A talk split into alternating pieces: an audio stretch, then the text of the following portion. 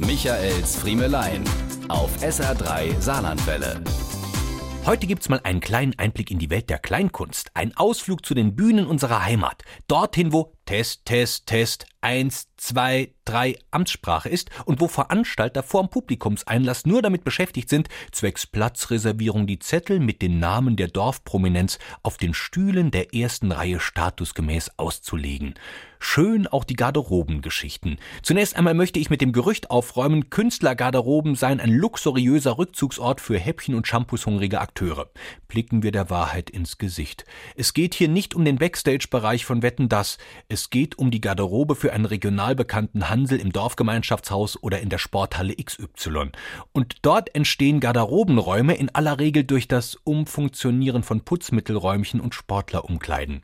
Der dort hallentypische Geruch paart sich dann mit dem Aroma der auf einer Chromaganplatte bereitgestellten belegten Wurstbrötchen und dem aus den Koffern anderer Künstler hervortretenden Duft von deren Kostümen.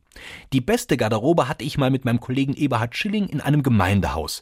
Eine drei Quadratmeter große Abstellkammer, die sich Hardy und Mike mit einer lebensgroßen Jesuskindpuppe in einer Holzwiege teilten. Weil alles so eng war, kamen wir uns sehr nahe. Und just in dem Moment, als ich mich von hinten über den zum Schuhbinden nach vorne gebückten Kollegen beugte, um unseren Requisitenkoffer zu greifen, ging die Tür auf und ein auf Toilettensuche verirrter Zuschauer sah sich dem Schauspiel ausgesetzt.